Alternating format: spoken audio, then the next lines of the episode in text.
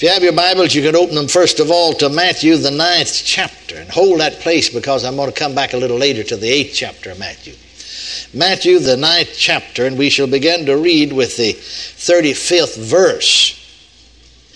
And Jesus went about all the cities and villages, teaching in their synagogues, and preaching the gospel of the kingdom and healing every sickness or every manner of sickness and every manner of disease among the people. But when he saw the multitudes, he was moved with compassion on them, because they fainted and were scattered abroad as sheep having no shepherd. Then saith he unto his disciples, The harvest truly is plenteous, but the laborers are few. Pray ye therefore the Lord of the harvest that he will send forth laborers into his harvest. Then turning to the fifth chapter of John's Gospel, we read, beginning with the very first verse After this there was a feast of the Jews, and Jesus went up to Jerusalem. Now there is at Jerusalem by the sheep market a pool, which is called in the Hebrew tongue Bethesda, having five porches. In these lay a great multitude of impotent folk, of blind, halt, withered, waiting for the moving of the water. For an angel went down at a certain season into the pool and troubled the water. Whosoever then first after the troubling of the water stepped in was made whole of whatsoever disease he had. And a certain man was there which had an infirmity thirty and eight years. And Jesus saw him lie and knew that he had been now a long time in that case, or we would say in that condition. He saith unto him, Wilt thou be made whole? The impotent man answered him, Sir, I have no man when the water is troubled to put me into the pool. But while I am coming, another steppeth down before me. Jesus saith unto him, Rise, take up thy bed, and walk. And immediately the man was made whole, and took up his bed and walked. And on the same day was the Sabbath. The Jews therefore said unto him that was cured, It is the Sabbath day. It is not lawful for thee to carry thy bed. He answered them, He that made me whole, the same said unto me, Take up thy bed and walk. Then asked they him, What man is that which said unto thee, Take up thy bed and walk? And he that was healed wist not who it was. For Jesus had conveyed himself away, a multitude being in that place.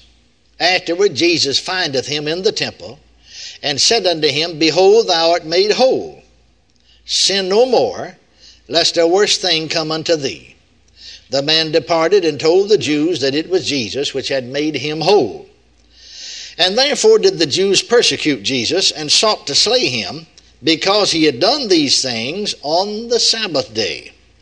And Jesus answered them, My Father worketh hitherto, and I work.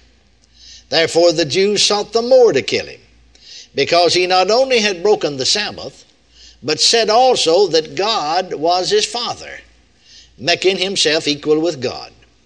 Then answered Jesus and said unto them, Verily, Verily, I say unto you, the Son can do nothing of himself.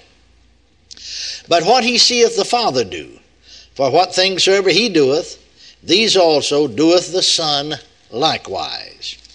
Then in the 14th chapter of John's Gospel, in the 12th verse, we read where Jesus said, Verily, verily, I say unto you, he that believeth on me, the works that I do shall he do also.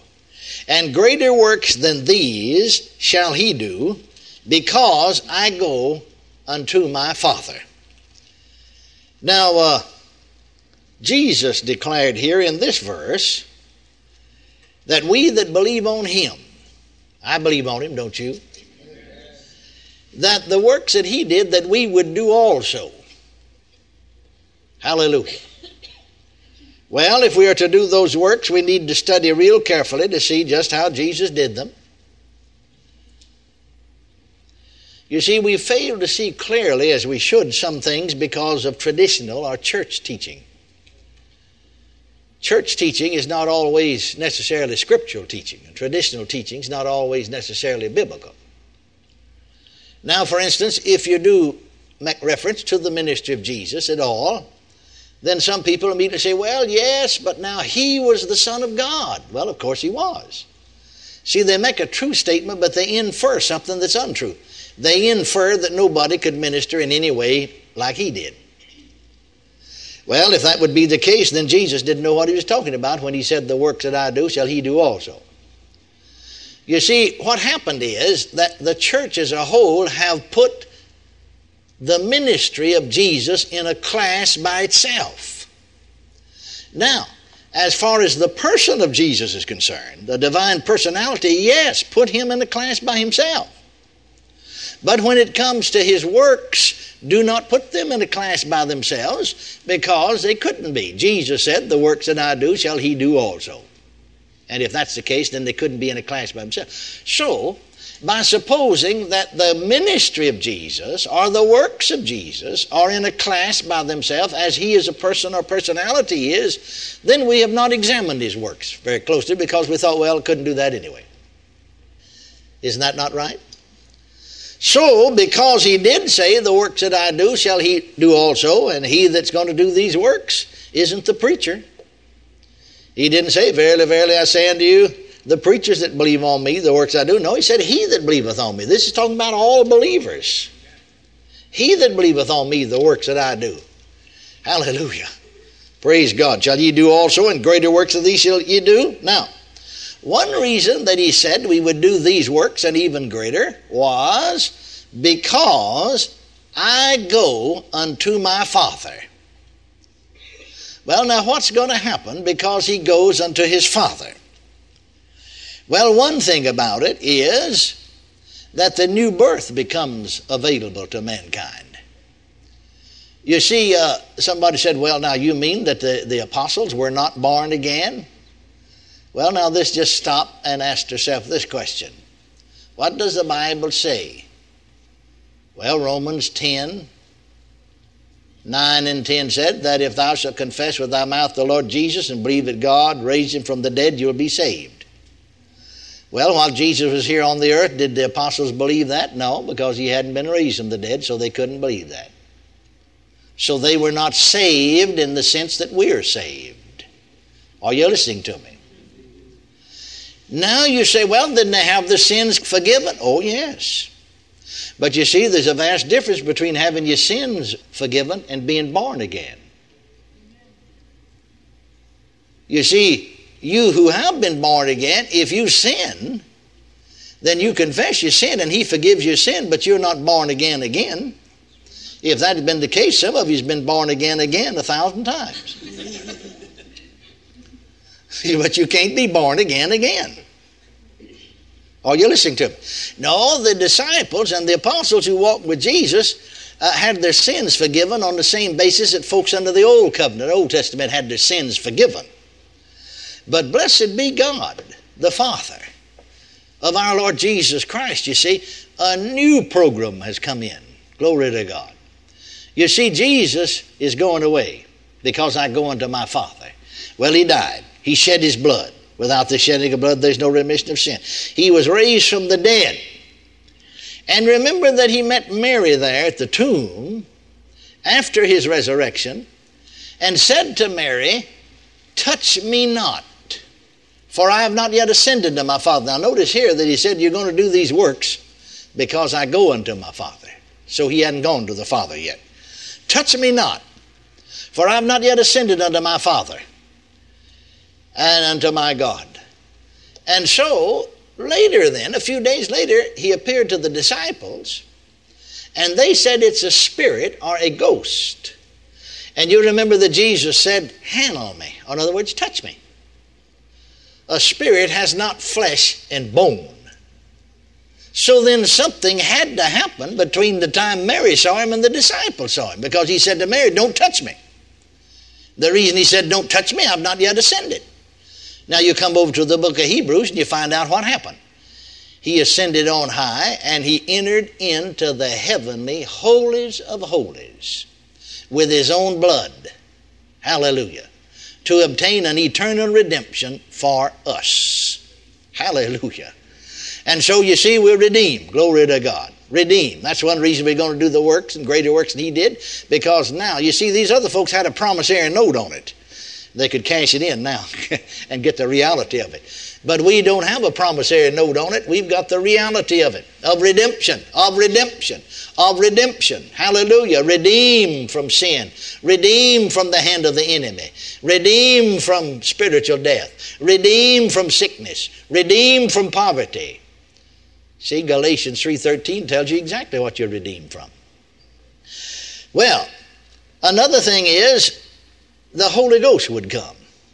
Notice reading further here in this same 14th chapter, remember that he said, The works that I do shall ye do also, because I go to my Father. Because I go to my Father. Because I go to my Father. Well, another thing that's going to happen because he goes to his Father is as in the 16th verse he said, And I will pray the Father. Now you see, the works that I do shall he do. He that believeth on me, the works that I do shall he do also. And greater works than these shall ye do, because I go to my Father.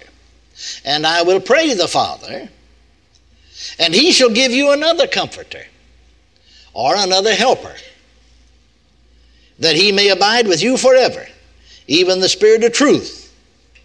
That's the 16th and 17th verses. Even the Spirit of truth, whom the world cannot receive because it seeth him not, neither know him, knoweth him, but ye know him, for he dwelleth with you, and he shall be in you.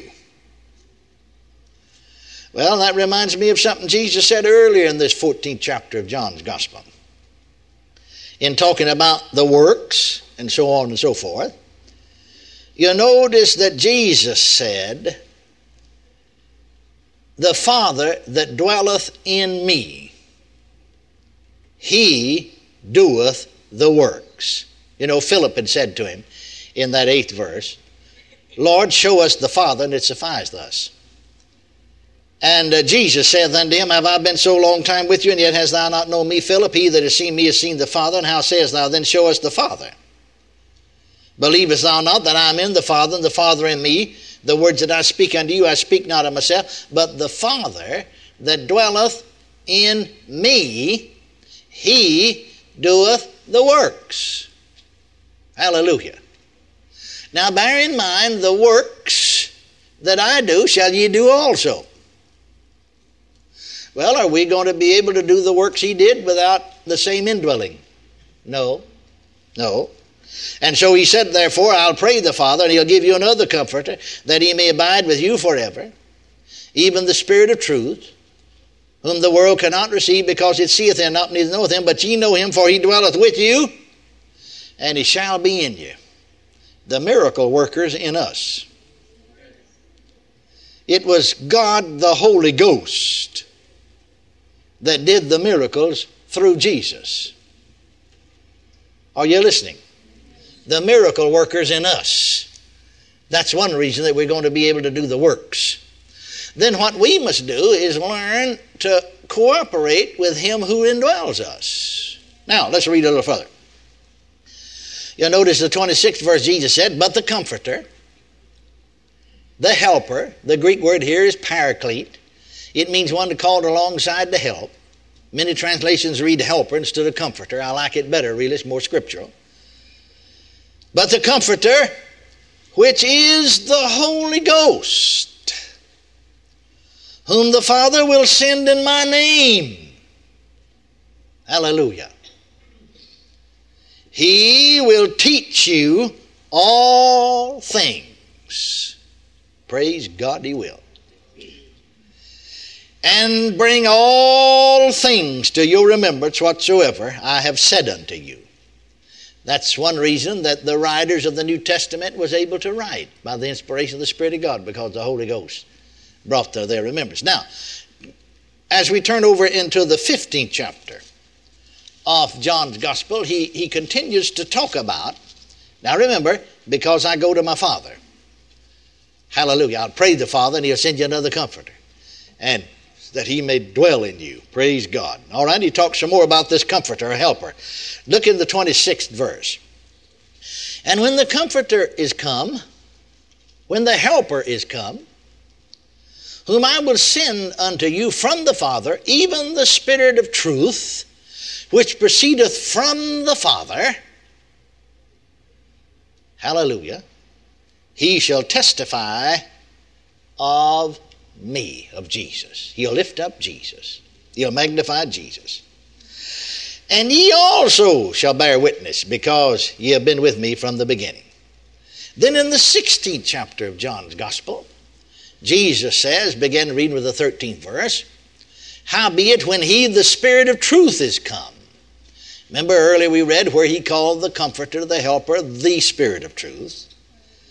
He will guide you into all truth. For he shall not speak of himself, but whatsoever he shall hear, that shall he speak. Hallelujah. You see, that's the way that God then, or Jesus, will speak to our hearts, is because the Holy Spirit's in there. And he does not speak of himself, but whatever he hears, he speaks. Whatever he hears God say, whatever he hears Jesus say, just like Jesus said to these folks, whatever I see my Father do, I do. Hallelujah. And so then he said, and he will show you things to come. He will show you things to come.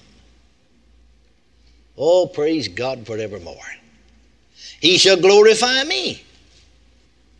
For he shall receive of mine and show it unto you. All things that the Father hath are mine. Therefore said I, that he shall take of mine and show it unto you. Praise God. Now then, first of all, we pointed out that Jesus in his ministry the works that he did, some of them, not all of them, was by the anointing of the Holy Ghost in what we call manifestations or gifts of the Holy Ghost. Now, here at this uh, pool of Bethesda, when Jesus walked up there to that pool, you can readily see the man waiting there with five porches full of people. Yet Jesus only ministered to the one man. First, it said he knew, Jesus knew that the man had been in that case, in that condition for a long time. How did he know it? Well, now again, let me point out, folks said, well, he's the Son of God, and the Son of God knew everything. No, Jesus, when he came into this world, we read a number of scriptures that proved it, a number of different translations. He laid aside his mighty power and glory. He didn't know anything except what was revealed to him by the Holy Ghost. That was actually a manifestation of what the Bible later on calls the word of knowledge, a revelation. And then when Jesus said to him, Rise, take up your bed and walk, it was a manifestation of the gifts of healings. Notice that Jesus only ministered to the one man. He walked off and left five porches full of sick people. What do you say? Why didn't he minister to the rest of them? That's the only one the Spirit of God talked to him about. See, he could have ministered to the others by teaching them, but that's a different subject. We'll get to that in just a moment, you see. Because you see, this man took up his bed and walked, and the Jews saw him walking with his bed, you know, and that violated the Sabbath. wasn't supposed to do any kind of work. wasn't he supposed to? You know, many people nowadays think that they're keeping the Sabbath. You know, if you are, you're not supposed to cook on the Sabbath. Not supposed to light a fire on the Sabbath. You're not supposed to uh, travel over so far on the Sabbath. You're not supposed to even pick up a stick of wood. This man was carrying his bed. Are you listening to me? And that's the reason the Jews stopped him. Here he's carrying his bed. And he said, Well, the man that healed me told me to it. They said, Well, who's that? They want to get after him now for breaking the Sabbath.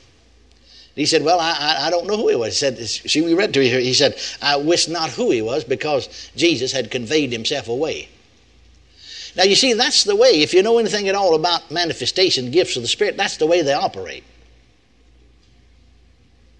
And, and you can only minister with that power, with that anointing, to that particular one that the Spirit of God, you see. That doesn't mean you can't minister to that. We'll get to that in just a moment.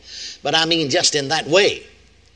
Now, there have been many such manifestations. Some folks are used more than others in some of these areas. I know in my own individual case, you know, I've talked about the fact of uh, one case here in Oklahoma one time when I was preaching. There's a fellow on the stretcher there. Just looked the very picture of death.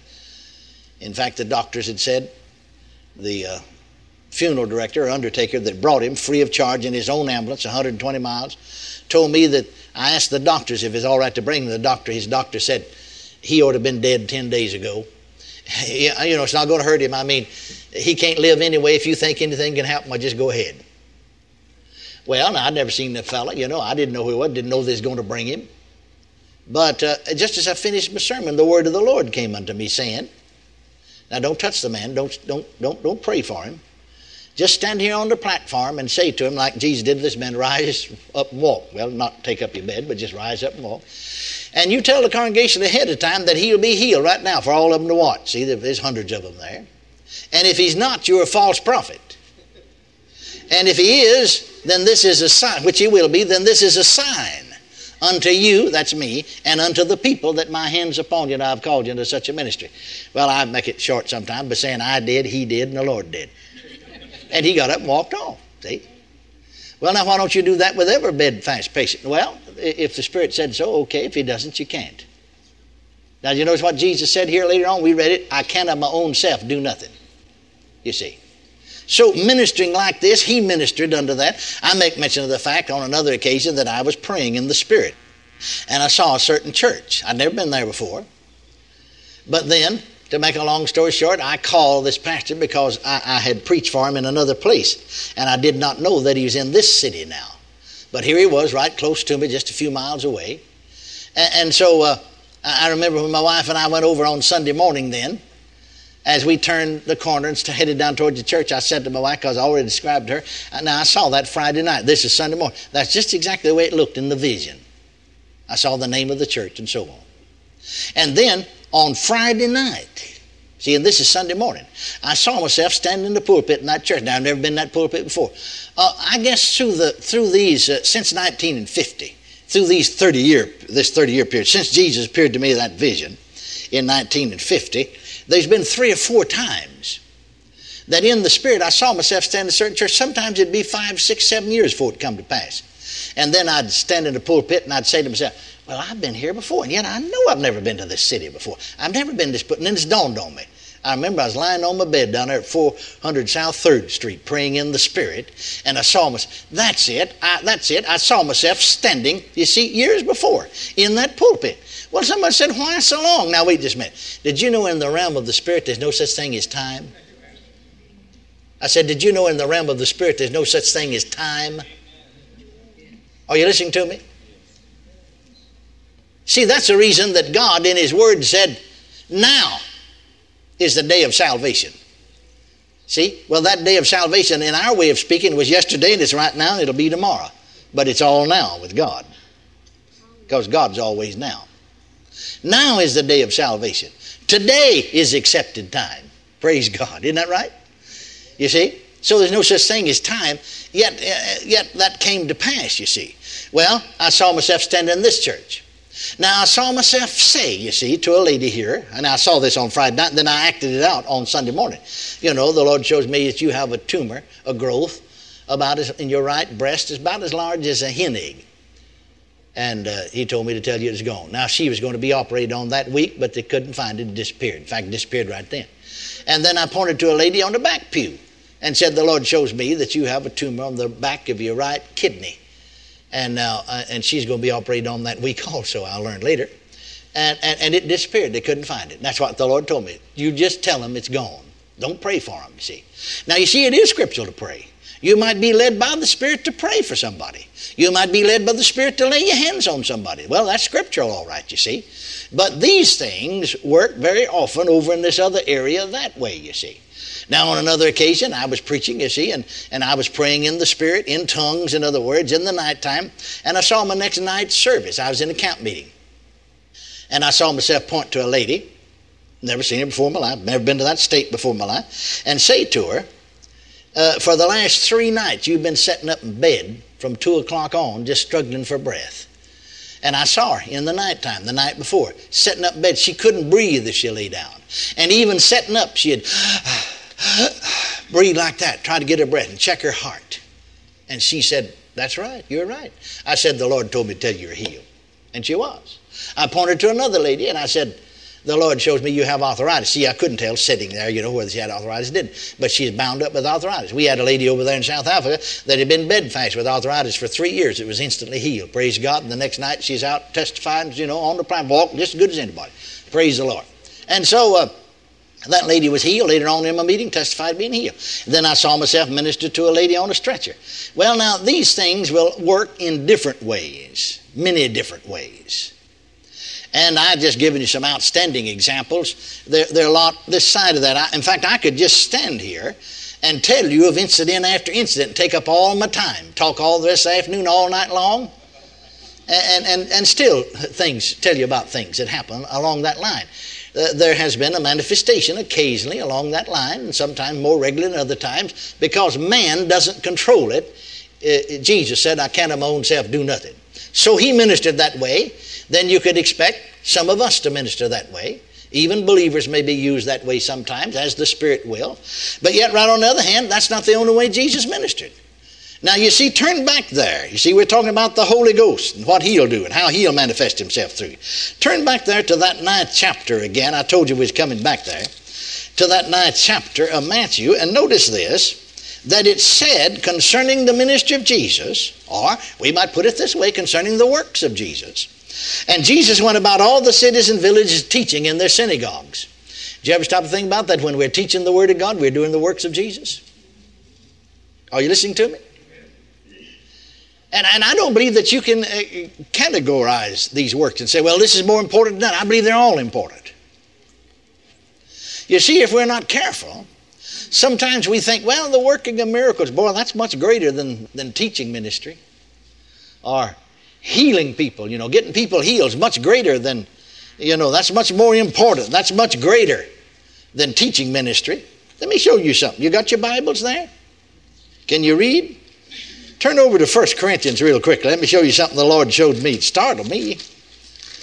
You know, because sometimes we just get things like that in our minds. 12th chapter, 1 Corinthians. 12th chapter, 1 Corinthians. We get certain things in our mind. I think it hinders us a lot of time reading from receiving from God and being blessed of God and even doing the works of Jesus. Now notice. 1 Corinthians 12th chapter, 28th verse. And God has set some in the church. First, apostles. Secondarily, prophets. Thirdly, teachers. After that, in other words, you might say fourthly, miracles. Then, then after that, fifth, gifts of healings. Now, I remember one time when Jesus appeared to me in a vision, the month of January of 1958 in El Paso, Texas. And sat down by my bedside and talked for an hour and a half to me, primarily about the ministry of the prophet. You notice his listing here? because I'd got in trouble and had fallen, knocked my elbow out of place. And, and so the Lord said to me, You see, you got in trouble because you got out of my perfect will. Now, you know there is protection for us. I, have stayed there most of the time, thank the Lord. Amen. But don't condemn anybody, any of us could get out of it. And, and I, through my ministry, now, I was healed 1930 four. And I go along sometimes five, six, seven, even ten years at the time. Don't even know I have a body. Just, just don't have any problems with the, with the flesh, with the body at all. I mean, I'll endeavor to live over in the spirit realm. Now, if you've never been there, you don't know what I'm talking about, and I don't know how to explain it to you. But very little, very few times have I ever had anything physically wrong with me in all these years because I learned to walk in the Word of God and in the will of God. And the only problems I have had, to tell you the real truth about it, physically, was when I was not in the will of God in ministry. And then I got in trouble. I didn't say that's so concerning you. And that would not be so concerning you unless you had the same revelation of the truth of God's Word and was walking in it. And so uh, the Lord said to me, You see, you got out of my perfect will. Because you see, your ministry is the ministry of the prophet and the teacher. Uh, it seems to me that those are the two hardest ministries to synchronize that there is. And I've had the most trouble because the teaching ministry is a more of a logical presentation, where the prophet's ministry so many times is very illogical. And, uh, and, and more inspirational. And, and so he said, You reverse the order. He said, Did you notice in my word? You can look these scriptures up if you care. You know, of course, the Bible said, "The mouth two, three witnesses, their word be established." Notice he said, "In my word, that the prophet's ministry is always listed before the teaching ministry. Every single time where they are mentioned." Now, for instance, there's in the in, in, in, in Ephesians 4 11. When Jesus ascended on high, gave gifts to men. He gave some apostles, some prophets, some evangelists, some pastors and teachers. Now, he said they're listed in their importance. Well, can you see the prophet's ministry listed above the teaching ministry? Now, then, here, see, here in this verse, this verse, you see. Notice, God has set some in the church, first apostles, secondarily, prophets. Now, here he lists, thirdly, teachers. Now, notice each time prophet's ministry is listed before the teaching ministry. But he said, You see, you know, uh, uh, I think we got it all wrong sometimes. Bless our hearts. And, and that's true. Jesus said to this man, Go and sin no more, lest the worst thing come upon you. And we get to thinking about a fellow doing something like maybe stealing something or telling a lie, committing adultery or something, you know, hating somebody. But did you know that you can just, if you're in the ministry, you can get your ministry reversed and get in trouble?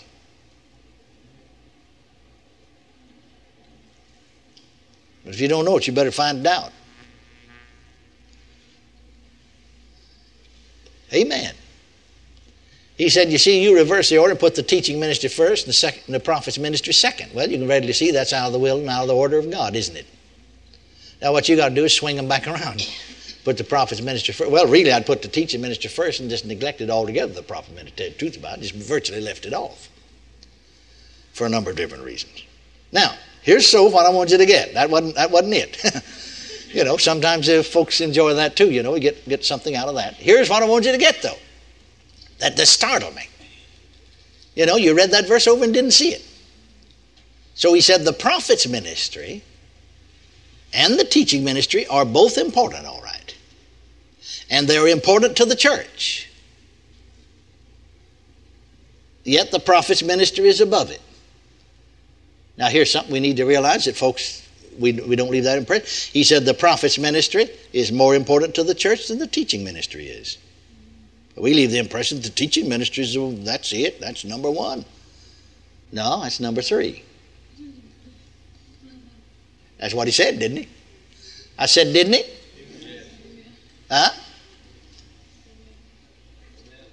Again, Jesus said to me, however, the teaching ministry is more important to the church than working of miracles or gifts of healings.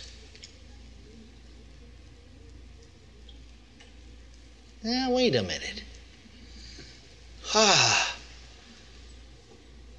My head says, no, that's not so. It'd be more important that you'd have miracles are working among you, gifts of healings operating in your midst. It would be teaching no, notice what he said. He set in the church. In where? In the church.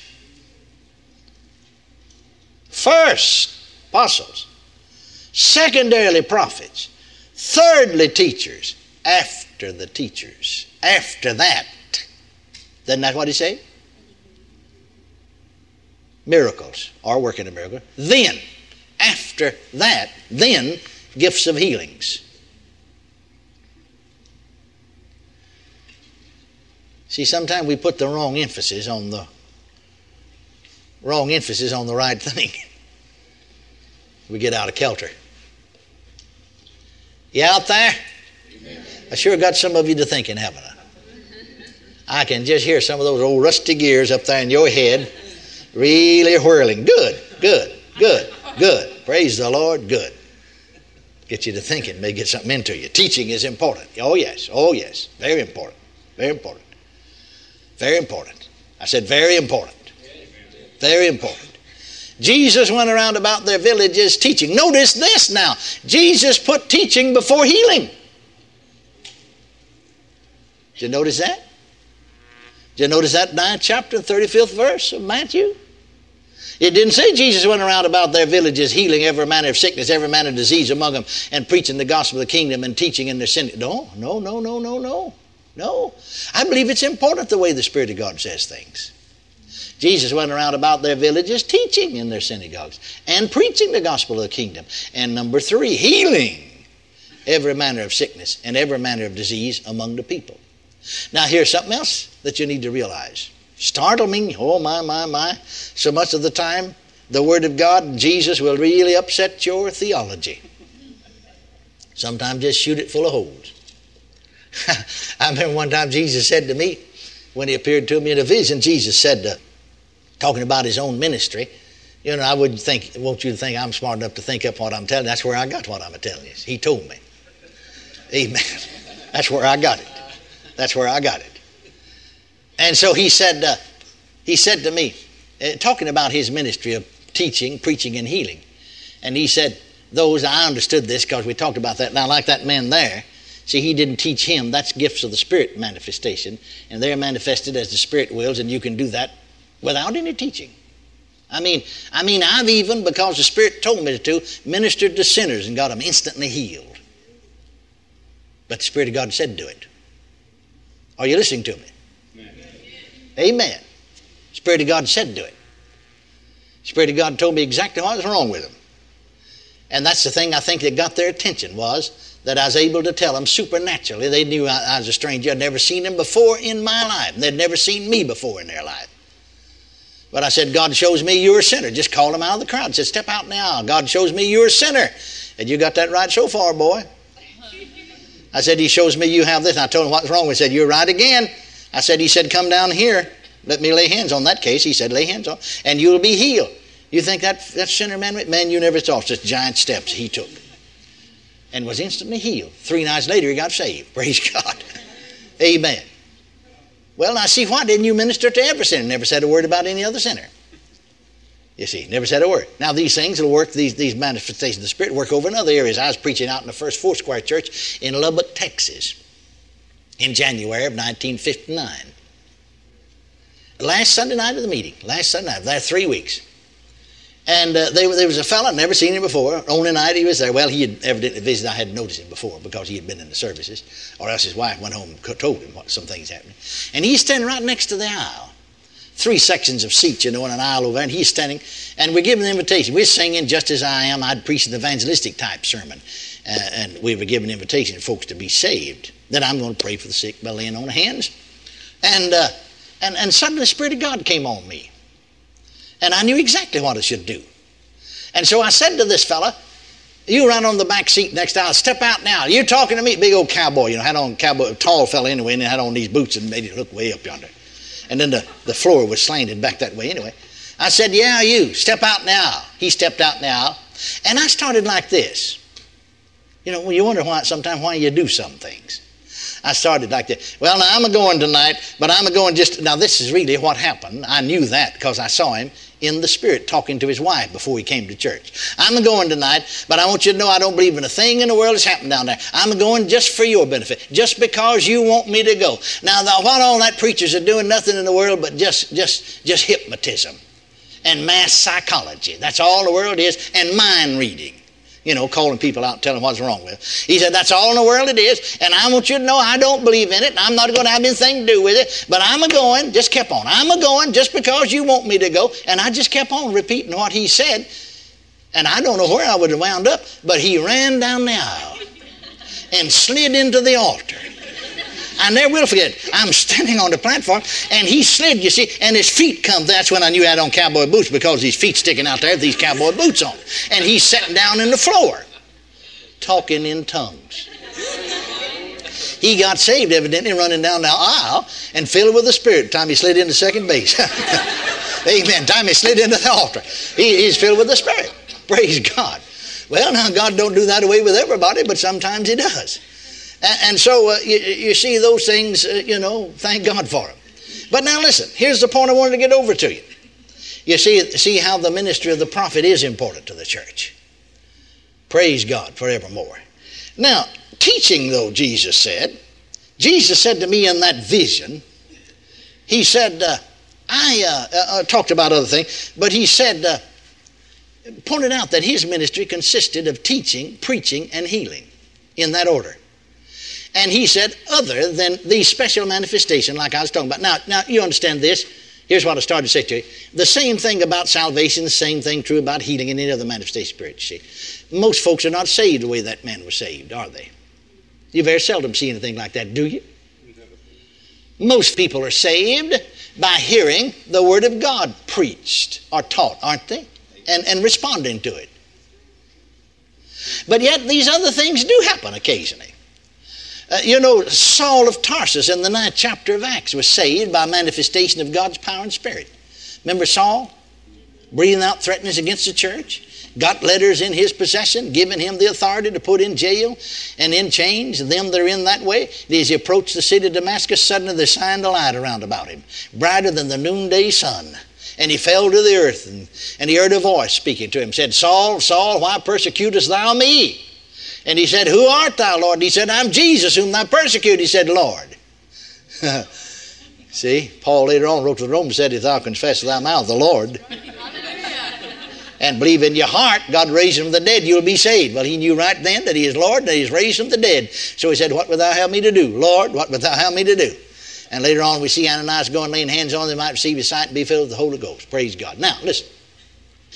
You know, that may happen. I, I tell frequently about holding a meeting in February of 1952 over here in Oklahoma City in the old Capitol Hill Tabernacle, and we were given the altar call.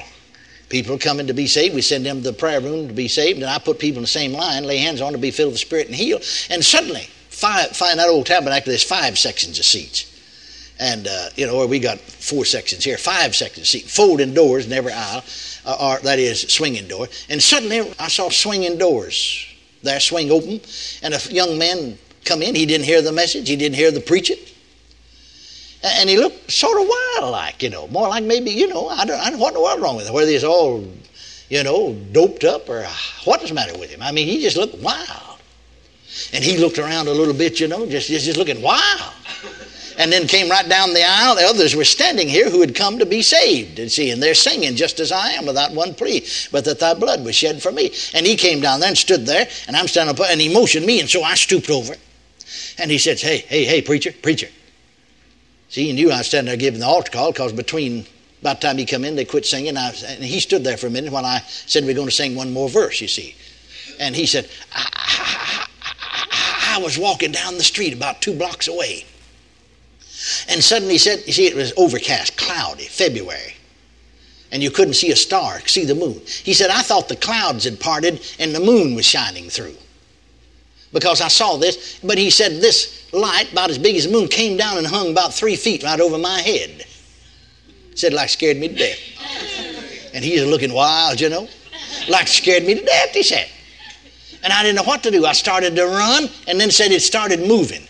It moved ahead of me several feet and about three feet higher than me. And I thought, well, I'm going to follow that. And he said it turned the corner, came down this block, turned the corner, turned down, and I just followed it, and it came in the front door of this church. And I just followed it in here. That's the reason he's looking so wild and funny like, you see. Looked like his hair almost stand up on his head. And he said, when I got inside and I heard him singing just as I am, he said, I have been to church, you know, years ago. I, I realized God's dealing with me.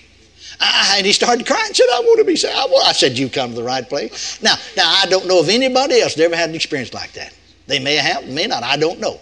In other words, what I'm saying to you, that's not the ordinary way. See? Now, now, you see, you see, most people are saved. We're talking about doing the works of Jesus. Most people are saved by hearing the Word of God taught and preached, aren't they? And responding to that call. Amen. As the Spirit of God through the Word would deal with their hearts. Now, the same way about healing, you see. Jesus said to me, now, other than these times when they were, there were these special, special movings of the Spirit, you know, we studied here. I brought this out several times. It'll bear repetition. that in the four Gospels there are 19 cases of specific individuals being healed. Like, for instance, this man's one of them here. This, this man at the pool of Bethesda. Woman with issue of blood's another. Now, you think there are more because several of the writers record the same story, but there are only 19 individual cases. 12 out of the 19, it talks about their faith. See, it doesn't say a word about this man's faith. That's what's so strange about it. Now, when these gifts are in manifestation, like that sinner man, he didn't have faith. He didn't come, I don't know how come him to come to service, but he sure didn't come expecting to be saved or anything. But God got a hold of him. Well, that fellow walking down the street, he wasn't expected to be saved or anything, but, but God moved. Well, he's God. If he wants to, he can. He didn't have to ask me whether he could or not. Praise the Lord. Are you listening? But now that's not the, you, you, see, the majority of the individuals, and I think you can learn something from it, that were healed under the ministry of Jesus were healed on their own faith. 12 times out of 19, he said, Daughter, your faith that made you whole. He said to the two blind men in, in this same ninth chapter. I told you to turn back there. That same ninth chapter of Matthew, those two blind men that followed him from Jairus' house, he said, when he touched their eyes, according to your faith. Read the 27, 28, 29 verse. According to your faith. Whose faith? Jesus' faith? No. The, the apostles' faith? No. The two blind men's faith. According to your faith, so be it done unto you. They were healed on their own faith and by their own faith, you see. Now, Jesus said to me in this vision that I was telling you about, He said, uh, other than those special manifestations of the Spirit of God that happened occasionally through my ministry, the majority were healed on their own faith. Then, I, then in studying the Word of God, I, I proved it out. And then he said, those that you see that did not receive my teaching or preaching did did not receive their healing. Are you listening? All right, now then let's look at some scripture. Look again, first of all, to Luke's Gospel again, the fifth chapter. Then we'll turn back to the sixth chapter of Mark. But look in Luke, the fifth chapter. And let's look again at that 15th verse. We've looked at it a number of times in these lessons. But so much the more went there a fame abroad of him, and great multitudes came together for what purpose? For what purpose? To hear and to be healed by him of their infirmities. Now, notice they didn't just come to be healed. Did you notice that? They came to hear and to be healed. That's what Jesus said to me. If I could get them to hear me, I could get them healed. If they didn't hear me, then I couldn't get them healed. Now, listen, look into the sixth chapter of Luke's Gospel and notice again the 17th verse. And he came down with them and stood in the plain and the company of his disciples and a great multitude of people out of all Judea and Jerusalem and from the seacoast of Tyre and Sidon, which came for what purpose? To hear him and to be healed of their diseases. I wanted you to notice how that he connects hearing and healing together. I want you to notice that. Now, why does he do that? Why does he connect hearing and healing together? Because faith comes by hearing. That's what the Bible said. Now, notice again in the sixth chapter of Mark's Gospel concerning the ministry of Jesus himself, the Lord Jesus Christ, in his hometown of Nazareth. That fifth verse of the sixth chapter of Mark. And he, that's Jesus, could there do no mighty work. Well, now, uh, remember the text over there in John 14 12 said, The works that I do shall ye do also. But here he could there do no mighty work. Save, or we would say but, or we would say however, he laid his hands upon a few sick folk and healed them. Now, this is his ministry in the hometown of Nazareth. This is Jesus' ministry. Well, now, why is it that he could only get a few healed here? And the few that did get healed here, as the Greek says, he laid his hands on a few folks with minor ailments. Didn't have much wrong with them. Because he couldn't get them to hear him? I said, because he couldn't get them to hear him? Because they rejected what they heard? They rejected what they heard. Now, notice the sixth verse. And he marveled because of their unbelief. You see, if they had heard him, now you understand they may have been there, you know, listening with these two things, but that don't mean they let it get down inside of they really heard him. See, when we say heard him like this, you may hear somebody tell something. Well, you heard them tell him, you said, oh, I know there's not a word of truth in that, I'm not going to accept it. Well, you didn't hear it then. That's what it means when they say hear. Are you listening? You didn't accept it. So if he's going to help them, he'll have to do something about their unbelief. What's he going to do? Well, the text said he went round about the villages teaching. Notice he immediately took up the ministry of teaching. You notice that? Immediately. Did you know when you're teaching, you're doing the works of Jesus? Glory to God. Glory to God. I said, Glory to God. Hallelujah. Now, notice something else. He could there. You know, you, you, read that verse and you know it's in the Bible. I get, you know, maybe somebody asked you, you couldn't remember it. But if somebody brings it to your remembrance, then you remember, yeah, I read something like that in there. You know, a lot of time verses that way. I remember I was holding a meeting after the Lord appeared to me in that first vision, 1950. Well, for nine months, I was in my ninth month, and I just had phenomenal success. You know, getting uh, one meeting I had, only one, I got 90% of the people healed. Ordinarily, you'd get about 60% healed. That's all for good percentage. Most of the healing evangelists of that day said they got about 10% of healed. And I was getting about 60% healed. And so I got to a certain place, certain city, and and I'll tell you, I didn't have any success at all. Preaching identically the same sermon, teaching about the same thing, and, and, and I, they wasn't 10% of the people getting healed. And I got really concerned about it. And I began to fast and pray. Now, Lord, why isn't this a working here? It's worked everywhere else. It's worked for nine months. And, and, and this anointing's not working. And, and, and people are not getting healed. I mean, just very, very, very few of them. And so I began to fast and pray about it. Now, we carried on the services, but I fasted. And the third day, I believe, of my fast, the Lord spoke to me, told me what to do. Now, first, He began to correct me. Uh, he has a way of doing that, you know. Do you ever need any corrected? He said to me, first of all, don't feel badly about it. You're doing as well here as I did in my hometown.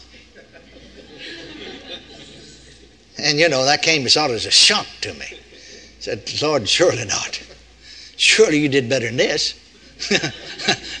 no, no, he said there's no use. You, you, the servant, way he started out was saying the servant's not above his master. And I said, Well, I sure didn't think I was above you. Well, if you're not above me, then don't feel badly about it because you're doing as well as I did in my hometown. I said, Surely not. And then he showed me this scripture. He said, You see, it says I laid my hands on a few, a few. He said, You're getting a few healed, aren't you? Yeah, I said, Mighty few. Well, he said, The few that I got healed didn't have much wrong with them. And I studied it out, you know, and found out that the Greek says he laid his hands on a few folks with minor ailments. When he said didn't have much wrong with them, that, that, that you know, that's saying the same thing, isn't it? See? And so, uh, well, I said, Lord, so he said, first of all, don't feel too bad about it. The servant's not above his master. You're doing as well as I did in my own hometown, in fact, a little better. Well, yeah, but Lord, why's it not working? He said, read the next verse. I read the next verse and he marveled because their unbelief. Yeah, but I said, Lord, you know, this is a full gospel church here. They're saved, baptized in the Holy Ghost. There's several more churches cooperating, all of them full gospel. They all they all believe in divine healing, you know, supposed to. The power of God. Miracles. The Lord said to me, That's where your problem is, though, the unbelief in the congregation. There's too much unbelief here. He said, If unbelief hindered me, it sure will hinder you because it's me that's doing the healing through you. Well, I said, what am I going to do about that? He said, the only way in the world that you're going to get people healed here is to take them aside to the congregation when you start to minister to them. Now, tonight, when you start your healing service, you know, after you preach, give invitation for people to be saved, then send them to the prayer room. Then I put people in the same line to be healed and be filled with the Spirit. Now, when you line them up, he said, take them. They'd built a new church auditorium. And, and they had quite a nice auditorium. That used to be the old church auditorium, you see. And they used it for a Sunday school assembly room, you know. And, and so said, take them back there in that Sunday school annex, in that auditorium there. And don't let anybody back there. Don't let a spectator back there. See, that's where your problem is with spectators. You see, we ought to be participators, but we're spectators, and so we're hindering instead of helping. Don't let a soul back there. Don't let anybody back there to see it. Not even the pastor of his wife, unless they come, unless they're coming to be healed or be filled with the Spirit, nobody allowed there. Not even the pastor or his wife. I said, Lord, you're going to get me in trouble here. Because, you know, I, am not above the pastor. He's the pastor of this church. I'm just here by his invitation. You know, preach it. And I can't tell the pastor not to go in his own church. You know, I mean, his Sunday school and that. Don't you go back there. Or his wife either. The Lord said to me, You know, isn't he cute? He just has a way of doing things. If you'll learn to listen to him, he'll put you over. Amen. Are you hearing me? The Lord said to me, I'll show you how to do it. He said, You ask the people, how many of you folks, after you get your healing line lined up, see, I'd usually line them up, you know, down one side of the building, them across the front. He said, Now, before you ever start bringing across the front, because you're going to take them through that door in the Sunday school area, he said, You ask the congregation, and uh, how many of you would object to me following Jesus' example? And said, Put them on the spot. Put the pastor on the spot. Put his wife on the spot. Have everybody that would not object to you following my example raise their hand. Put it up. Go on record. We will not object to you following Jesus' example. I didn't even know. Yeah, I'm so stupid. I didn't know what he's about to get to. See, you can read the New Testament through like I had then, 150 times and not know what's in it, you know. Think you do. He said, Well, then, after, after that you have them to go on record that they would not object to the uh, following Jesus' example, then have them all to turn to the seventh chapter mark. See, you're right there at the sixth chapter mark. Won't be much trouble to turn to the seventh chapter with it. Seventh chapter mark. Have them to turn and read it with you because you've already got them to go on record. We do not object to you following Jesus' example. All right. Let's start reading to the 31st verse. And again, and I didn't know till he pointed that out to me that was in there just like that. You know, I got my eyes on the healing and missed the other. And again, departing from the coast of Tyre and Sidon, he came unto the Sea of Galilee through the midst of the coast of Decapolis. And they bring unto him one that was deaf. They, they, they, they, plural. They bring unto him one that was deaf and had an impediment in his speech. And they beseech him to put his hands upon him. Now, verse 33 and he took him aside from the multitude. See, I've already got them to vote on it. They've all lifted their hands. It's all right. It's all right. We don't mind you following Jesus' example. He took them aside from the. I said, The Lord told me to take these folks aside from the crowd tonight. And then I versed it. I said, nobody, not even the pastor and his wife, unless they want to be prayed for, goes back there. You know, when we went back there, we started getting people healed. Just, just phenomenal success. The Lord said, there's too much unbelief. She said, you know why I took that man aside from that multitude? I said, no. He said, there's too much in that unbelief in that crowd. You see, you read there in Mark 6 5 that unbelief hindered him, didn't it? I said, didn't it? I said, didn't it? in his hometown of Nazareth? Did unbelief hinder him? Well, see, unbelief of a city will hinder him, the unbelief of the congregation will hinder him, unbelief of the people will hinder him. If it hindered him then, it'll hinder him now. The servant's not above his master. That's what he started out to say to me. I remember, I remember one outstanding heal. Now, I'd prayed for this little girl out front and didn't get her healed. Her parents had brought her. She's a little nine year old girl, yet, yet her daddy carried her in her arms. Because, you see, she had uh, rheumatic fever. She couldn't walk. Her knees were swollen as big as her head. Rheumatic fever. She'd been to the John Sealy Hospital in Galveston, Texas. Children's Hospital, you see. Her mother and father, her parents were Roman Catholic. In those days, Roman Catholics did not go to other churches. They were forbidden to do so. But they were searching for healing for their little girl. The doctors had told them that this is the worst case of rheumatic fever. And see, that's all that treats children in that particular hospital, that area of it. Uh, I think there's more than one hospital there, you see, but that was the, the children's hospital also. And this is the worst case we've ever seen. Worst case, worse, worst we've ever seen. And, and she's progressing worse rapidly. Nothing we can do. Nothing we can do. I administered to her out front, no results. I ministered to her back there, she was healed. Glory to God. Came out walking. Not only that, later on I was in a meeting and the mother and father, I laid hands on this, filled with the Holy Ghost, spoke in other tongues. Glory to God. Hallelujah. The mother testified in my meeting that she carried her daughter because it's time to. Ever so often you have to carry back, back to the John Sealy Hospital in Galveston, Texas. And you know, doctors, oh, they won't, they won't raise near as much Cain as preachers will about folks getting healed. They're glad of it. And the doctor said, We've never seen it. This is absolutely a miracle. We can't believe it. What happened? And she said, this, Roman Catholic mother said, I just told him that there was a man of God, laid his hands on her knees and on her body and rebuked that condition, commanded her to be healed. They said one thing about it, it worked, didn't it? The doctor said, it, it's a miracle from God. Oh, we're so glad about it. They're so thrilled. And that little girl's happy and jumping and laughing. Oh, bless God, doomed, you see, for death. We got, but I couldn't get her healed out front. Couldn't get her healed out front. I've had to do that more than once. That's one reason that we wanted to create a climate around here we can operate in. And we're doing it. I said we're doing it. And we just about got the climate created God wanted us to create. I mean, we don't like that much, folks. Amen.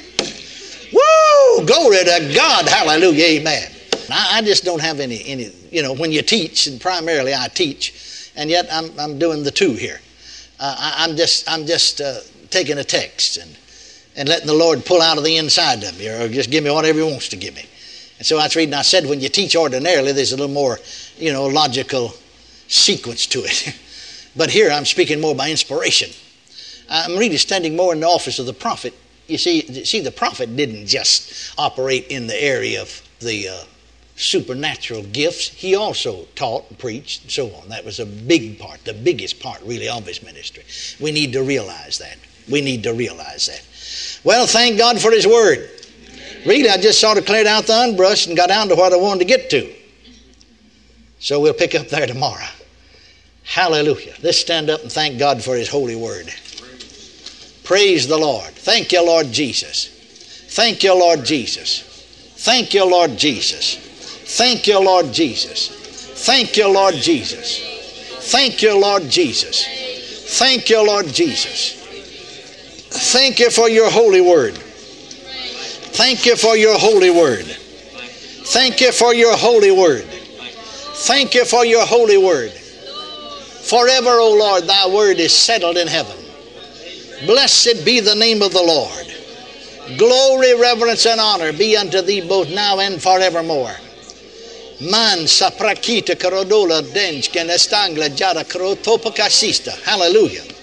Yes, we'll praise thee, O Lord. We will rejoice in your greatness. We will rejoice in your goodness. For the Lord is good, and the Lord is great, and the Lord is from everlasting to everlasting. Hallelujah. Thank you, Lord Jesus. Thank you, Lord Jesus. Thank you, Lord Jesus. That concludes this message. For more information about Kenneth Hagin Ministries, call 1 888 283 2484 or visit our website at www.rhema.org or write Kenneth Hagin Ministries, Post Office Box 50126, Tulsa, Oklahoma 74150 0126. And in Canada, write Kenneth Hagin Ministries, Post Office Box 335, Station D, Etobicoke, Toronto, Ontario, Canada, M9A 4X3.